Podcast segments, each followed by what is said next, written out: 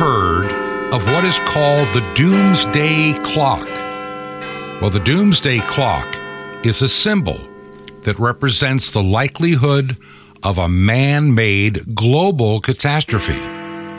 It started back in, in 1947 by members of the Bulletin of the Atomic Scientist. This clock is a metaphor, so to speak, for threats to humanity from unchecked scientific and technical advances. In essence, when this clock strikes midnight, it means we've come to the end of our world as we know it. Now, just so you know, while it was set initially in 1947, this clock has been moved forward and backward a number of times. It started as seven minutes before midnight. Now we are down to 100 seconds before midnight. When you look at the world today, do you think that the doomsday clock might be accurate? Do you think we're coming to a time where we are ticking down to the end of this world as we know it? Now, in light of everything that has occurred in the past 10 years, and in particular, all the strange events and the pandemic of the past 18 or so months, I think that clock is closer to midnight than we would care to believe. This is Truth to Ponder with Bob Bierman. I am now convinced, beyond any reasonable doubt, that we are living in some very perilous times. Times that are almost of what I would call biblical proportions. I know we've gone through world wars. I know back in the Dark Ages we had the Black Plague that killed a third of Europe that we know of. We've been through a lot in this world in the past 2,000 years. But there's a different feel, and it's global this time. It's not just restricted to, to places where there's war occurring, it's beginning to happen everywhere. The United States, when you think about it, has not really had to worry about having nonstop warfare on our shores. Certainly, after the Revolutionary War, the War of 1812, the Civil War, they are parts of our history. But when you look at the overall picture, especially for all of us that are born, let's say, right after World War II, we never felt the threat, so to speak, of war coming to our shores except for the Cuban Missile Crisis of 1962, which came and faded away. But there's a new kind of battle going on in, in the world. It, it, it's a spiritual battle if you want to really get to the nuts and bolts. Truth is being turned into lies. Information is being misused to manipulate people are being turned against each other in ways that I could never have imagined before.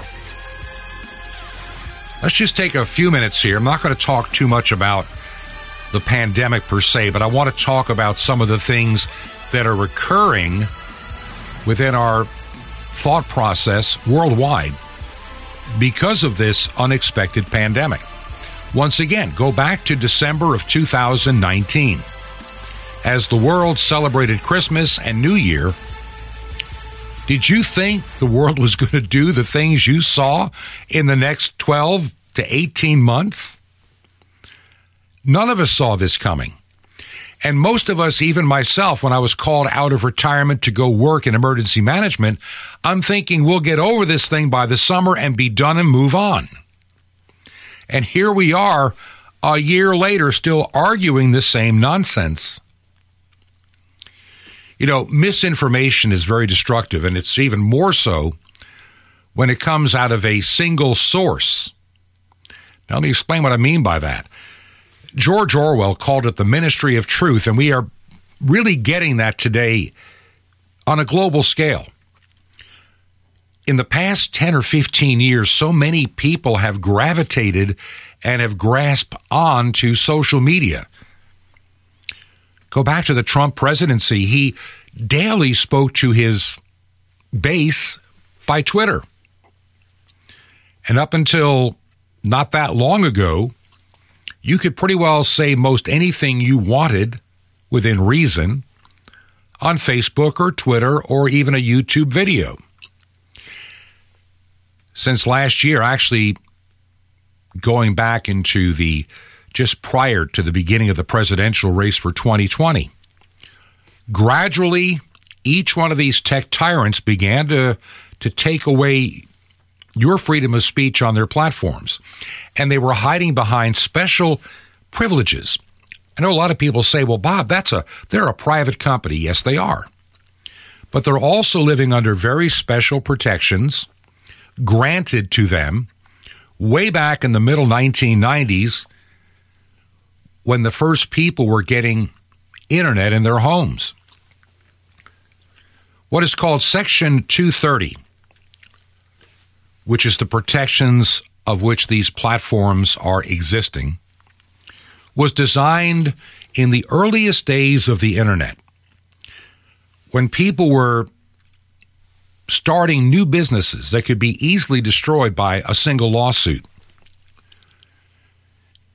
I can remember in the early days of the internet, some of these, what you call billboard sites or posting sites or chat room sites and these protections were designed for the little ma and pa, you know, billboard site in a small town.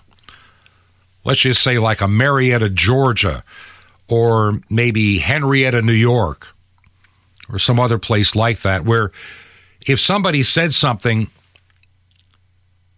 it protected the forum from being the target of a lawsuit, which would ultimately just put them out of business. What has happened in the last 10, 15 years is little upstarts like Facebook have become multi billion dollar companies with millions upon millions of users throughout the world. Same is true with YouTube. Same is true with Google. Same is true with all of them.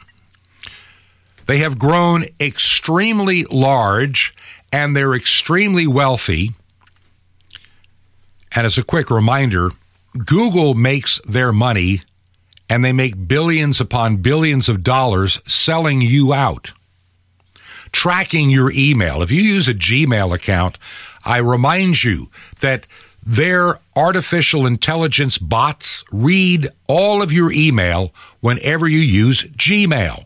Just so you know, when you send an email to somebody with a Gmail account, guess what? Google has the right to read your mail. You gave them that right when you took on that free service. Matter of fact, everything you do with Google that is free, uh, it does come with a price of your freedom and your personal privacy. You you essentially surrendered it when you signed on to Google Docs or any Google product. And they in turn take that information that you've willingly signed over to them and they sell it to corporations. And yes, one of the biggest clients that Google has, and I can tell you this firsthand, is government agencies, from mapping to anything else you can think of. The people that pay a lot of money to Google are governments at every level in the United States, from federal, state to local, and literally global Canada, United Kingdom, all of Europe. They buy this data from Google to learn more about you. Now you have administrations in the United States, for example. I know a lot of our listeners to this program are listening on the weekends overseas, and, and all of this applies to you as well. Just so you know, I'm just giving you examples that I can readily quote to you. If you use a Google product, they're spying on you. Ever notice how the Google ads seem to be just what you're looking for? Probably because you made a search on Google looking for something in particular. An example. A couple of weeks ago, my wife and I were talking here in at our home in Sky Valley. We have a patio in the back, a deck, And there are certain times that I wish we had like a little awning that we could cover, not so much from the sunlight, but occasionally in the mountains you can get these little, you know, 30 second showers. And we could pull that down and not have to run right back in if we're doing something on the back patio. And so I started looking at, you know, what it would take to get a retractable awning or something of that nature. That would be the best for our situation here. And ever since, I've been inundated with advertising from Google. Even in my, I even get emails now from people wanting to sell me uh, awnings. Our technology is growing faster, I think, than most people can adapt to its usage. Now, that in itself can cause fear and misunderstanding we talk a lot about the pandemic, and I had somebody that that sent me an email. And I, I love this brother in the Lord, trust me, I really do, but I have to disagree with him vehemently on a certain topic that so many people are being led to believe incorrectly, which will be used down the road to make you look like a fool, like QAnon did for many people. It's the 5G boogeyman. Hey, Bob, do you notice when they turned on the 5G towers, everybody got COVID? That is one of the most nonsensical things I've ever heard. Number one, a year ago, there are very few 5G towers out there. So, how do you explain people that never leave a small town where they barely even have 4G service getting COVID? There is no correlation and, I've had people try to say, "Well, Bob, you know, look at how eh, it, it, it, can it can affect the human cells, this and that and the other." Then when you dig into the research and and all the papers that they cite, these are these are non peer reviewed papers or falsely peer reviewed papers, withdrawn papers, not because there's a government cover up. Trust me. It's because the stuff that they said, and I'm looking at it as a broadcast engineer, is totally insane. I'll tell you what the danger of 5G is going to be.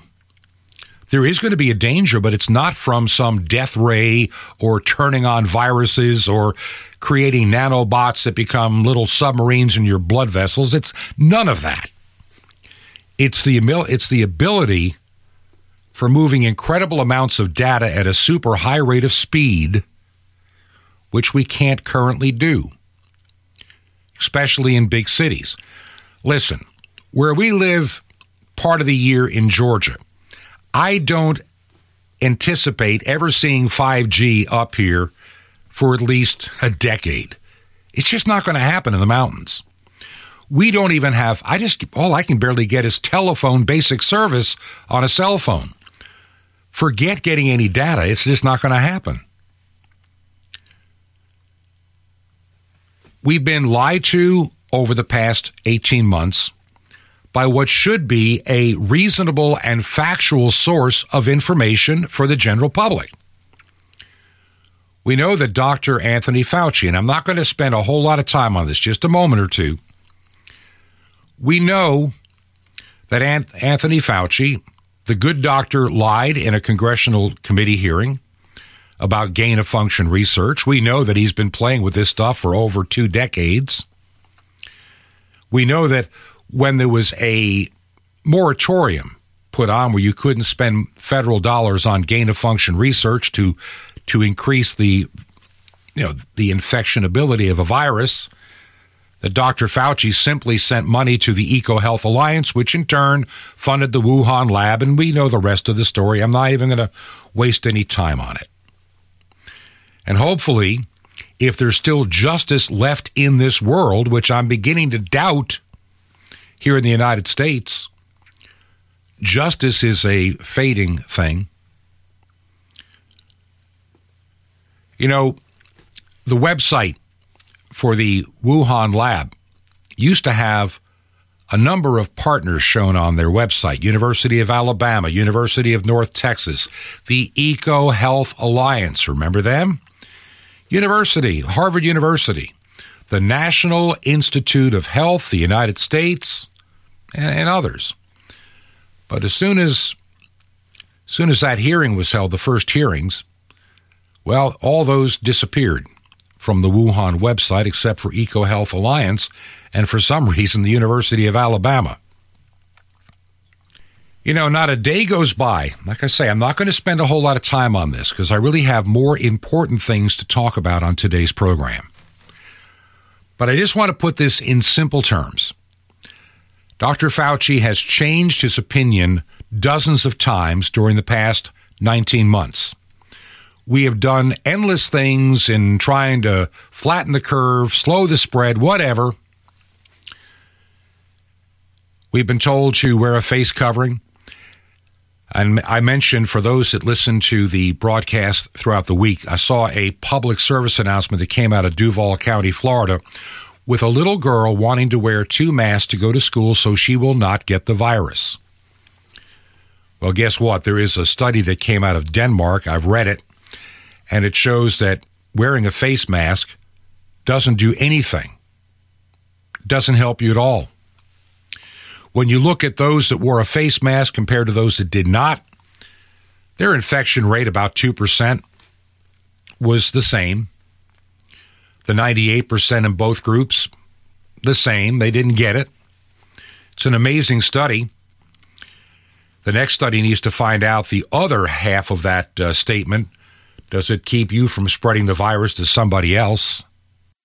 Here's the key this has become a very emotionally charged issue. You can see it on Facebook. People just arguing, getting mad. I hear stories of family members unfriending other family members over their opinions of the vaccine or face coverings.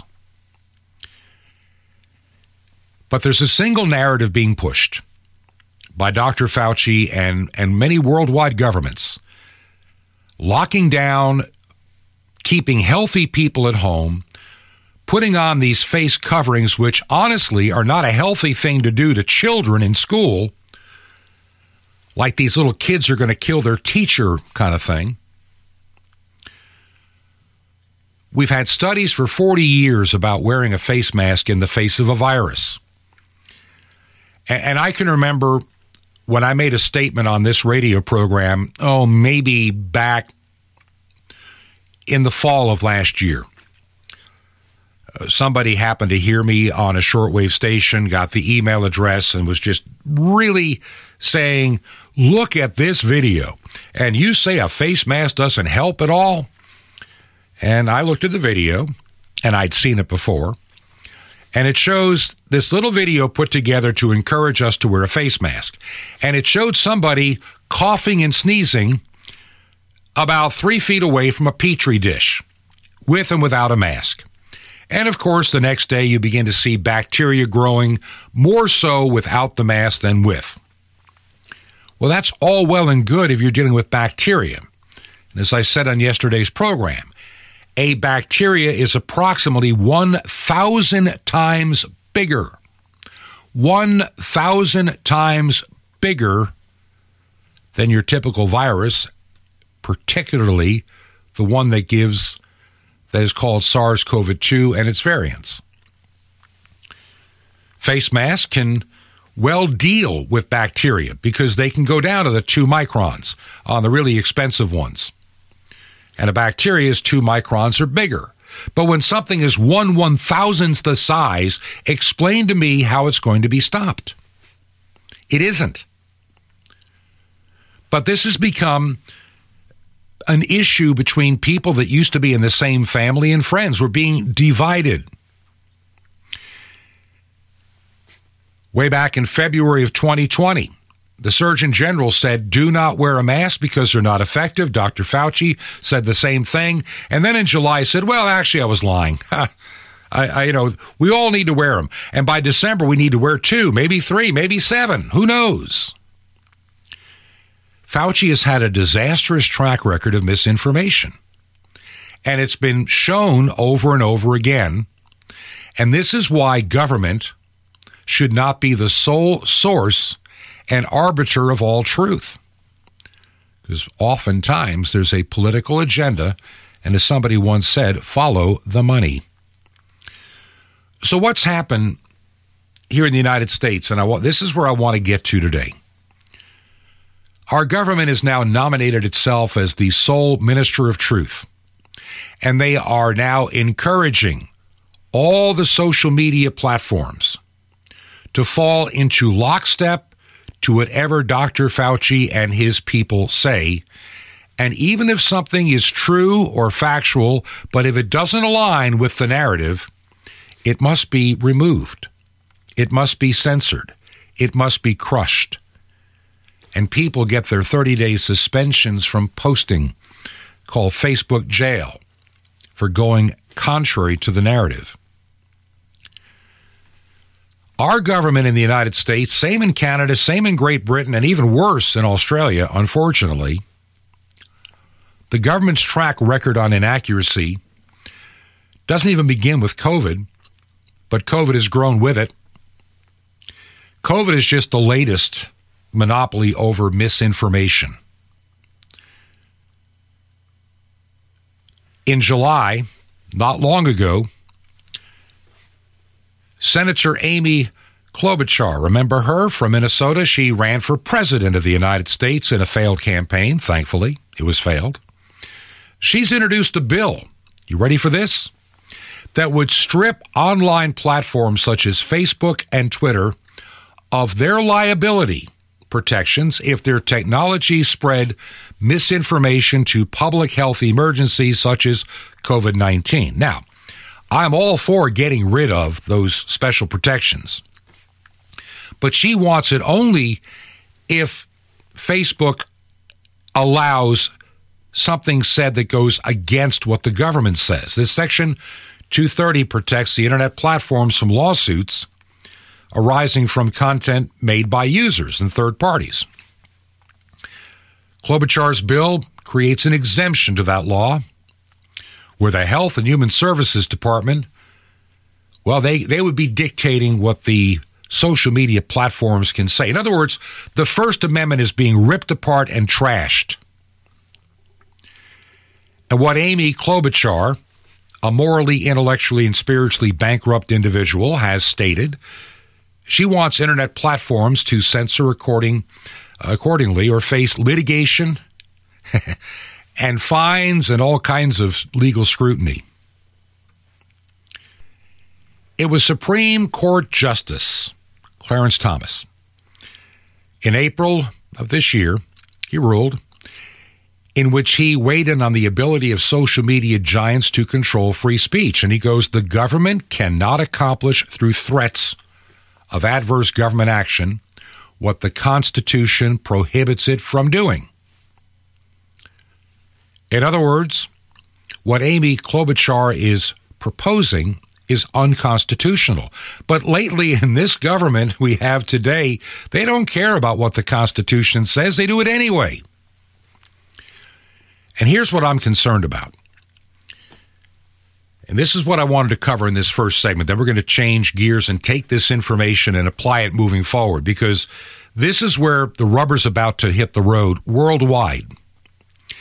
See, if government censorship here in the United States in particular, in Canada, United Kingdom, if it becomes law, you can look for what's called a social credit system based on government narrative adherence. In other words, oh, Bob Bierman, he goes against what Dr. Fauci says. So he has a lower uh, social credit score because he is passing along what Dr. Fauci admits or says is misinformation, even though it isn't. There's a journalist and columnist in Great Britain by the name of Ross Clark. And about two weeks ago, he wrote an article. And what he said was, we need to act now. This is in Great Britain. We need to block Britain's social credit system. That's what he wrote about two weeks ago. Just 12 days earlier, he had estimated it might take two to five years for a British COVID vaccination passport scheme to come into, you know, to be a f- full blown social credit system of China. But he finally figured out it's already being rolled out. And here's something that he wrote. He said this morning, this is back on July 24th. This morning it was reported that the government is planning to introduce a health app in January which monitors our shopping, our exercise level, our intakes of fruits and vegetables, and rewards us with virtue points that we can exchange for discounts, free tickets, and all kinds of other goodies. That's what China does. They've got this social credit score. You get better stuff in their communist society if you toe the communist line. It's the carrot, then the stick. Look at the COVID shots. We were promised these vaccines that are not vaccines, and a lot of people ran out and got them. I know a lot of people that did, and some that now regret. One of my friends, and I, I think the world of him, I think he made a big mistake in taking these vaccines. Honestly, that's just my opinion. He said, I finally did it because, as he wrote to somebody, I finally did it, and this is at a public posting. Said, I finally took the shot because then I wouldn't have to wear this stupid face mask anymore. That's what the administration said. now he's like, what just happened here? I got my Moderna shot and now they want me to still wear a face mask? What kind of nonsense is this? A social credit system, this is what you got to be careful about, grants outside agencies control over your life, one step at a time. We're doing it now with the COVID shots. They're telling people you can get free food or bonuses or money and now we have many private businesses being pressured, government agencies pressuring that no shot, no job. No shot, no job. Margaret Hoover, she's a piece of work. She's one of those think tank kind of people, and she was telling George Stephanopoulos over at the American Broadcasting Company, ABC News, that she thinks that what needs to be done next is to make life almost impossible for anybody that rejects the COVID shot. And what she's saying is she wants she wants making the COVID injectable a requirement, an absolute requirement for any government provided health and financial service, including the Veterans Administration treatment, Medicare, which I'm over 65. And of course, I've paid for it all my life and I'm on it now and I'm still paying for it. And even Social Security payments. I'm retired. They, they want to say you can't have your Social Security or Medicare unless you get the shot. And they're claiming because they have to take care of me later on. What about those that are having adverse reactions from the vaccine? You're going to take care of them too? Do you see where we're heading? There is this this rush to force people to take this experimental vaccine. They want to do it in a hurry. They also want to cover up treatments that work. We know that. We know what treatments work, and we know that they're called fake news by by basically CNN, MSNBC, and Facebook, or fascist book as I call it, YouTube. They don't want you to know the truth. There's something going on with all this that we can't really put our finger on. And it's not going to be just those of us like my wife and I who are retirement age and we're on Medicare and now Social Security. We're not the only ones that may feel a, a sting. You know, some healthcare workers are being fired for not taking the shot. Other professions are facing the same jab or job dilemma. Even PayPal, which I currently use and I'm trying to find an alternative. It's still there, but I am trying to find an alternative. Hopefully by the end of this month, uh, you can still use it because I move it immediately from PayPal where they can't get it again. PayPal will eventually come against the self employed and a small business that aren't toeing the desired line. Now, right now, they're doing it primarily on extremism and racial stuff and hate crimes. The aim of Facebook is to disrupt transactions to people that tell the truth. That's what it really comes down to.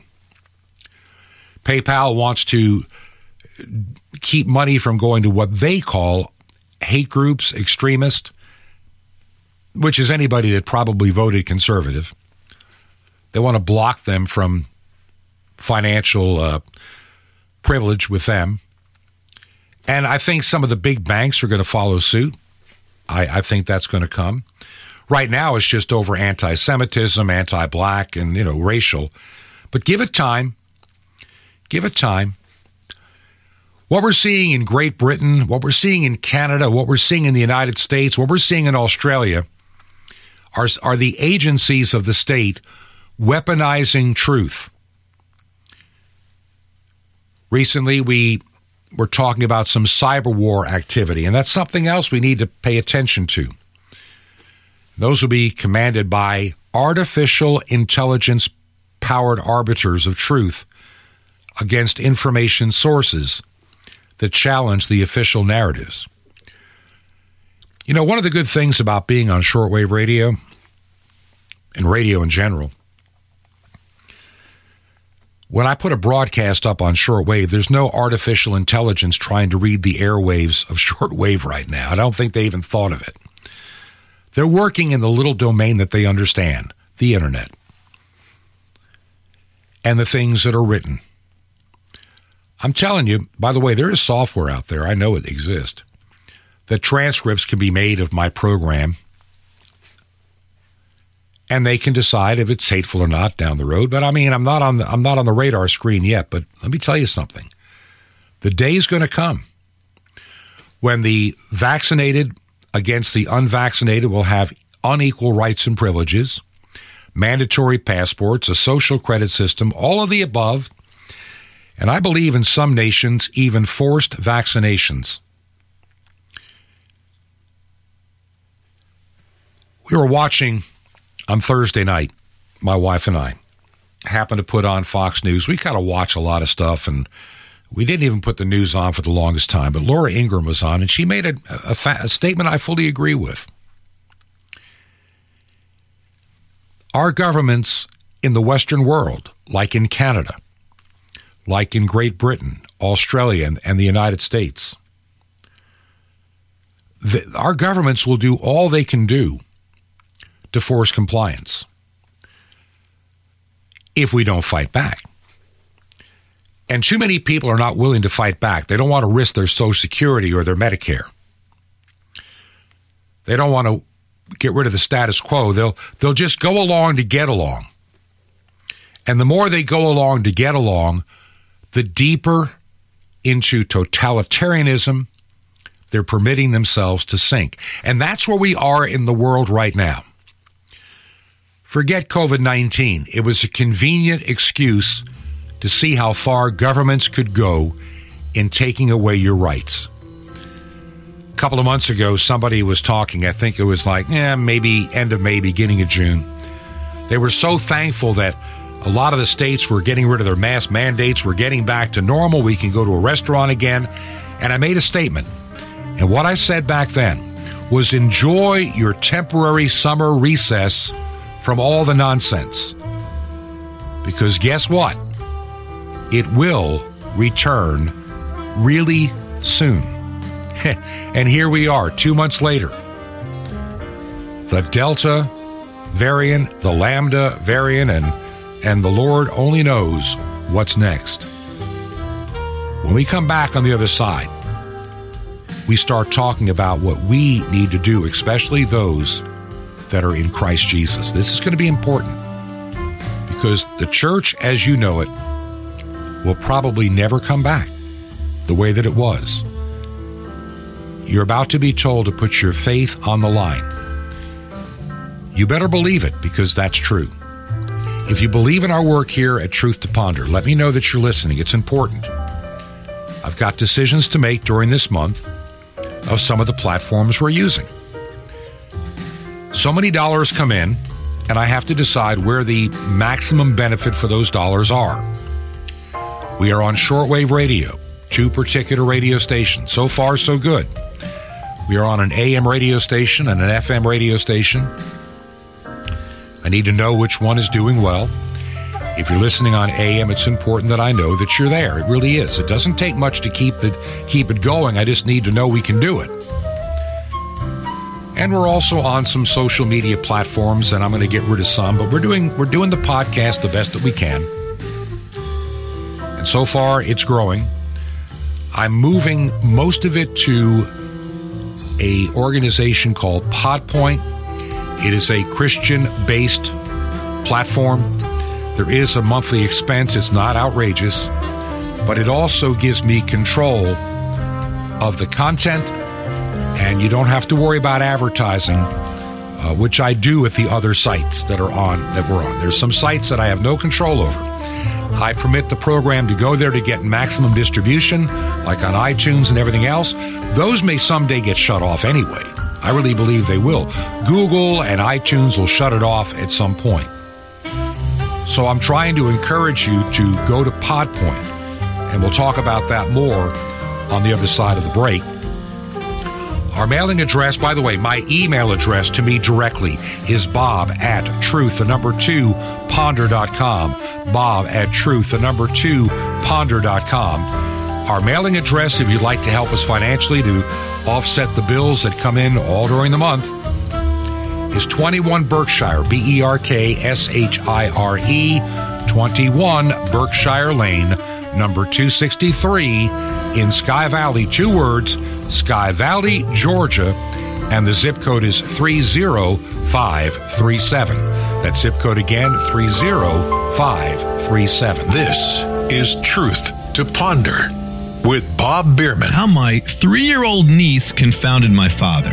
Shalom Alechem. This is the nice Jewish boy, Jonathan Cahn, your Jewish connection, bringing you the riches of your Jewish roots in Jesus. Now get your pen out as fast as you can so you don't miss out on receiving a special free gift you're going to get and love in a moment. Now, I have three nieces. One of them is named Nicole. One day when Nicole was three years old, she started misbehaving big time. She was yelling and screaming, and all the adults were trying to stop her. My father, in an effort to get her to stop, wanted to say, When you act like that, Nicole, when you yell and scream, your face is no longer pretty, it becomes ugly. But it came out all wrong. He panicked. It said, he came out as, You're ugly. Before my father could correct himself, Nicole, without missing a beat, shouted back in a counter reply, shouting at the top of her lungs. She said to my father, You're handsome. It didn't fit. You don't shout back a compliment. And yet, with two words, Nicole completely disabled my father and every other adult in the room. They were stunned. They were taken back. You can't be mad at a three year old girl who shouts back, You're handsome. What Nicole did, she surprised everybody. Didn't fit, didn't follow. And yet, what Nicole did was biblical. She was following the words of Messiah more than most believers. Messiah told us to bless those who curse us. It Doesn't fit, it doesn't make sense, and it doesn't follow. But that's what he said. And that applies not just to those who curse us with words, but those who curse us with anything anyone who's ever done something to hurt us. You see, the, the normal response is to curse them back or, or respond in like manner, in word, in deed, or just in your heart. But Messiah says, do good to those who hurt you. Do something that totally surprises it. Confound the system. Don't react to evil, overcome it. Do it. It doesn't fit, doesn't make sense, but it'll confound the situation and it will disable your problem. It works. Just ask Nicole. Want more? Ask for the third way. Now, what if you could receive daily vitamins guaranteed to strengthen your spiritual walk with God? A six month supply for free. Well, you can. Sapphires, daily spiritual vitamins for victorious walk with God. And updates on Israel and prophecy and the incredible mystery of the temple doors, all free. You'll love it. How do you get all this? Easy. Just remember Jesus' real Hebrew name, Yeshua, and you dial it. That's it. That's it. Just dial 1 800 Yeshua 1. You'll be so blessed, but call now 1 800 Y E S H U A 1. You can actually spread salvation around the world for very little through shortwave radio from the Arctic Circle to Israel. It's amazing. It's like sending a billion tracks around the world. Just call now 1 800 Yeshua 1. That's Y E S H U A 1. Or write me direct. I'd love to hear from you. Questions, comments, whatever. The Nice Jewish Boy, Box 1111, Lodi, L O D I, New Jersey 07644. It's a Nice Jewish Boy, and it's Box 1111, Lodi, L O D I, New Jersey 07644. Till next time, this is Jonathan Cahn saying Shalom Alechem. Peace be to you, my friend, in Messiah Yeshua Tenu our salvation.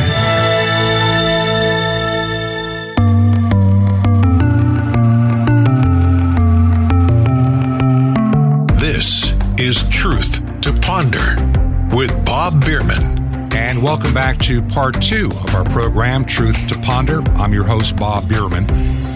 Before I get into the next topic, which is really building on all the things we've talked about for months, I do want to share that we're making progress with our online and via satellite radio feed. Now, some of you that listen may have a free to air satellite receiver at your house that can pick up Galaxy 19. If you can, look through the radio list. Now, it really depends on who your provider is, where you got the receiver from. We are told if your dish came to you from Glory Star, we should be where the radio channels are, channel 1000, 1000, which is the beginning of the uh, radio channels. And you should find Truth to Ponder Radio there. At Truth to Ponder Radio, you're going to find music, which you don't find anywhere else. We're really working hard to make the music we have, Christian music, unique. Also, you can hear this program several times per day as well, and hopefully other programs and even podcasts that can help you in the world we're coming into today. So look for that on Galaxy 19. If you're at our current website, which is truth the number two ponder.com, truth the number two ponder.com, there's a little icon with headphones that says listen live now. That is for the radio ministry our new radio 24 7 uh, format. So look there from the webpage and click on that to listen. Still a lot of work to do, and we'll continue to press forward. So let me know what you think. Getting back to the program today, as I said as I started the program, how close to midnight are we? Well, Jesus, when he talked to his disciples, were saying to look for the signs of my coming. Now, no man knows the day or the hour. And that's why all these people that get on there and try to set dates and say it'll be next week or it's coming in 1988 or coming in 2016, they've all been wrong. Or 2012, whatever. They've all been wrong. But I do understand one thing. Regardless of when you think he may be coming back, our Lord and Savior, every day is one day closer period. That can't be denied. When I look at the great falling away that the Bible predicts as we come into these latter days, I see it all over. In the Western World Christian Church, most of them are no longer Christian, period. Let me just say that again. Most churches today in the world are no longer Christian. They're Christian in name only. They may have at one time preached the real gospel, but they have exchanged it for a lie, as the Bible predicted many would. The pandemic has been used to, to curtail a tremendous amount of Christian worship worldwide. And Christians were singled out worse than any other group that I can think of worldwide. You know, in the United States and in Canada, I find story after story, verifiable stories, that during the height of the pandemic last year, when churches were literally shut down, you could worship in a mosque in many places, and they didn't dare say a word. Not everywhere, but they, they were more lenient. Then you had some really strange governors with reprobate minds. In other words, they can't even think straight anymore that would say to a church, only 10 people allowed in your church. We have to stop the spread of the virus, don't you know? 10 people. Now think about this for a moment. Some churches are very small, they have 30 to 50 people, maybe even less in some cases. Some churches have over 100. And some churches may have two or 3,000 people in their building for a single worship service. 10 people? Come on. A building designed to hold 2,000 people, and you only allowed 10. But a small church could have 10. In other words, it was pure discrimination against churches. It didn't it didn't have anything to do with capacity or social distancing or anything. It was just an arbitrary in your face rule. The American church has gone into severe decline. Uh, on that, there, there absolutely is, there's just no doubt. I have no doubt about it. We are inundated all the time from not just this radio show, but many places you go. There is a decline of Christianity and Christian morality worldwide. Headlines announce the rise of, of those that don't believe in anything anymore. They want to reimagine the family and marriage and raising of children. The LGBTQ movement has really taken its toll on trying to destroy the concept of a family. We have churches that are doing same sex weddings. We have Catholic charities being ordered to put kids that are up for adoption into same sex uh, couple homes, which they don't want to do. You know, this is what I find surprising and also a blessing. While the United States and Canada and even Great Britain, Australia have been leaders for hundreds of years for spreading the gospel around the world. I do know that Christianity is alive and well in, in some parts of the world, and it is growing. It's not growing in the United States. It's not growing in Great Britain. It's not growing in Australia. It's not growing in Canada.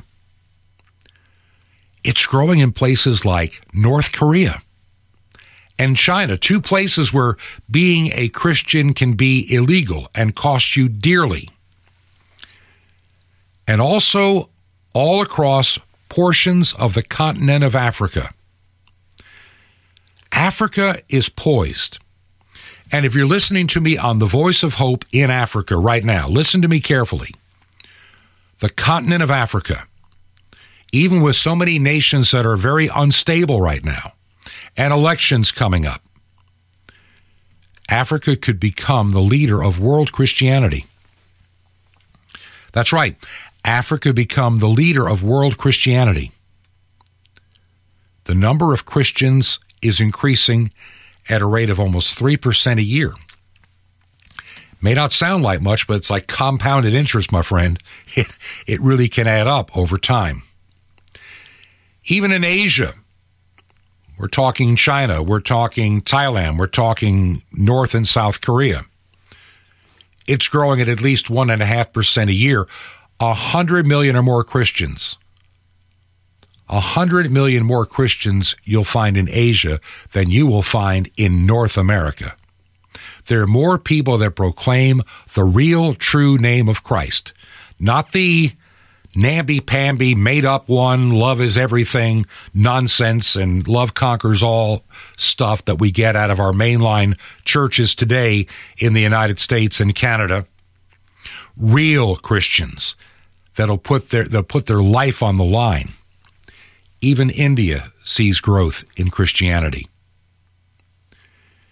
There'll be more Christians by 2030 if Jesus doesn't return there'll be vastly more Christians in China, true Bible believing, born again Christians in China than in the United States, even with the wave of persecution. And even with the social credit score and tracking we talked about in the first half of the program. Now, let me share another statistic you may not have heard, and I've been doing some research on this. Did you know that in Iran, Islam is in the decline. Not dead, but it's in a decline. There are many inside of the country of Iran that are leaving Islam and heading toward Christianity. God is moving powerfully inside of Iran. Of course, this comes with more persecution. Where God is truly at work, Satan will resist. In Africa, in Nigeria, and I have people that I that contact me from Nigeria on a regular basis to pray for them. Right now, nearly 2,000 have died for their faith in Nigeria just this year alone. There's also persecution in many other African countries.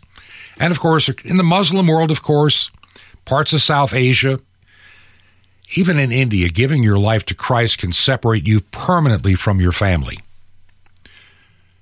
The global church is facing real challenges today, the likes we've never seen before.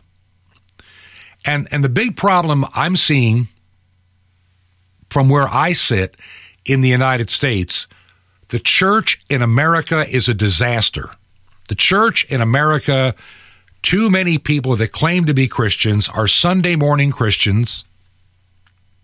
They don't live their faith throughout the week. They don't really believe. They try to hedge their bets, so to speak. Or they go to one of these churches that no longer speaks about the need for repentance and sin. It's just a big love fest.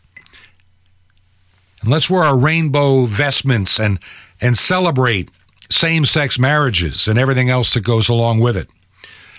I meet people that go to churches that no longer even believe in the physical resurrection of Jesus Christ and his immaculate birth. They have given up on those things as fables and fantasies. You know, as St. Paul said, without the resurrection, we have nothing. We're the, we're the worst off of all people. Yet Christianity is not dead. Let me share this hymn and the verse is contained. Because they really, it's a short hymn, three little verses, but they say so much about where we should be as people of God. Verse 1 Rise up, O men of God, have done with lesser things. Give heart and soul and mind and strength to serve the King of Kings. Verse 2 Rise up, O men of God, in one united throng, bring in the day of brotherhood and end the night of wrong. And then verse 3 Rise up, O men of God, tread where his feet have trod, as brothers in the Son of Man. Rise up, O men of God. Here's the problem Christians are not rising up. They are not rising to the occasion. They are not standing and proclaiming boldly the gospel of Jesus Christ. They're living in fear of a virus. They're allowing their churches to be closed. You know, a lot of people say, well, Bob, in Romans 13, it says to, uh, you know, we have to abide by our leaders and our rulers. And St. Peter reminds them again. He makes it very clear that whenever we come to a place where we have to choose between following the mandates of a government or following the mandates and authority of God, if we are Christians, we must, this is not even optional, we must follow the dictates and the law of God over the law of men. And many churches have forgotten that over the past year. You know, I've said this before and I'm going to say it again. A lot of churches that I know around the country, places that I where I know what's going on, they closed their doors and I'm thrilled that they did. I hope they never open up again because they're apostate churches. I love it when the virus shut down an apostate church. My prayer is they stay shut down forever. I pray that we begin to to work on our community. Christianity has always been, on the local level, a community. I'm not saying a commune, there's a big difference where they looked after each other's well being. They often gathered in homes or in out of the way places. They didn't have the big ornate buildings, they weren't the big target. Many a house church. And I think that as governments clamp down worse on our freedoms, there'll be more of these type of home churches. A good friend of mine said he can see the day where somebody with a small bookstore will have a back room, and there a handful of Christians will gather in spirit and in truth and worship the King of Kings and Lord of Lords. There'll be no fancy sign, no praise band, no light show, no smoke machine just true Christians obeying the gathering of themselves together and sharing the good news of the gospel. That's why I believe in the power of shortwave radio. It's one of the things that'll be last cut off. Let's put it this way my podcast could disappear one location at a time, beginning even today. And I'm fully convinced that in time, the location where my podcasts are on will, will get smaller and smaller. and finally down to one or two places, and then perhaps a tech tyrant where they're hosting their servers may pull the plug too. Just like what happened to Parler. Remember that earlier this year? Parler got their plug pulled. Hmm. By Amazon. Amazon Web Service said, We don't want you anymore. You're gone. Google said, We don't want you in our Play Store. You're gone. Apple said, You cannot be in our App Store anymore. You're gone. It only takes a couple of tech tyrants to shut you down. Even banks and other things are going to fall, fall into place. When we get into our programs next week, I'm just feeling this really strong urge. We, we need to plan for the next place this world is going to be.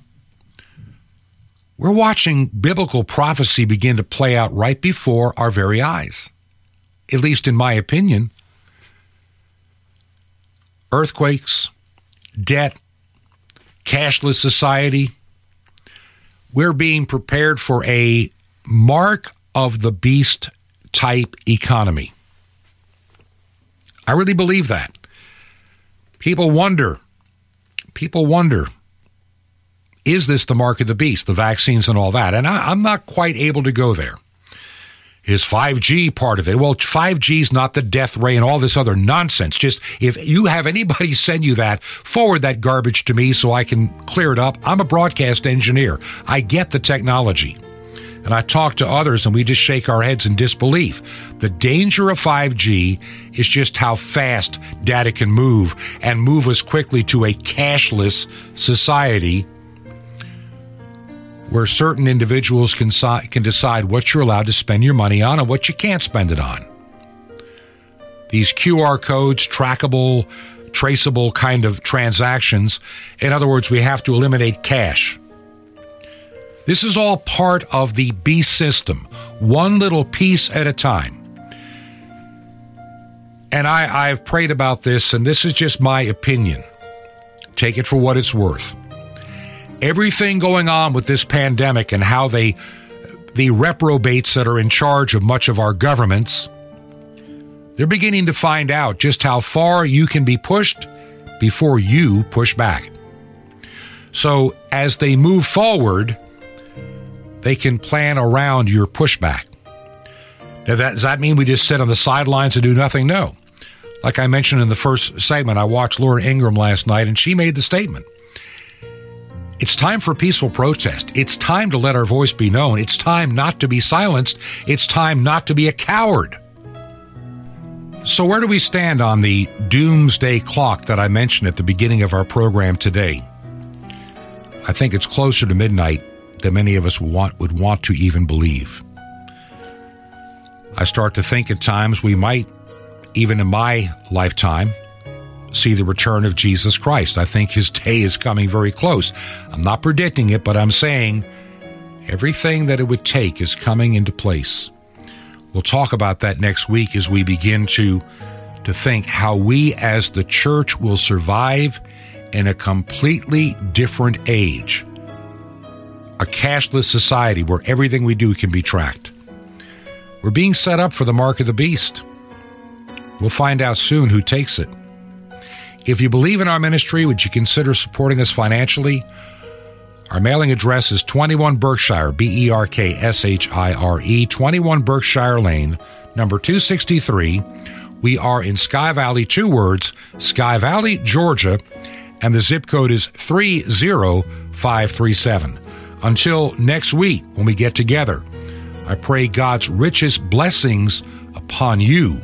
This has been Truth to Ponder with Bob Bierman. To find out more, visit our website, truth, the number two, and the word ponder.com. That's truth, the number two, ponder.com. Truth to ponder, shining the light of truth in a darkening world.